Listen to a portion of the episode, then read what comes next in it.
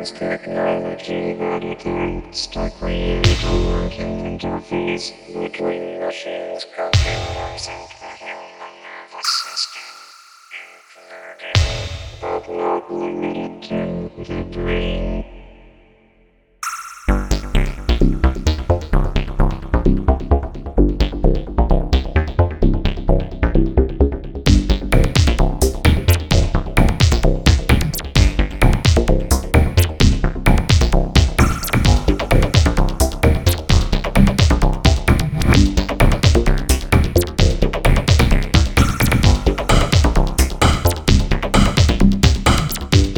Yeah.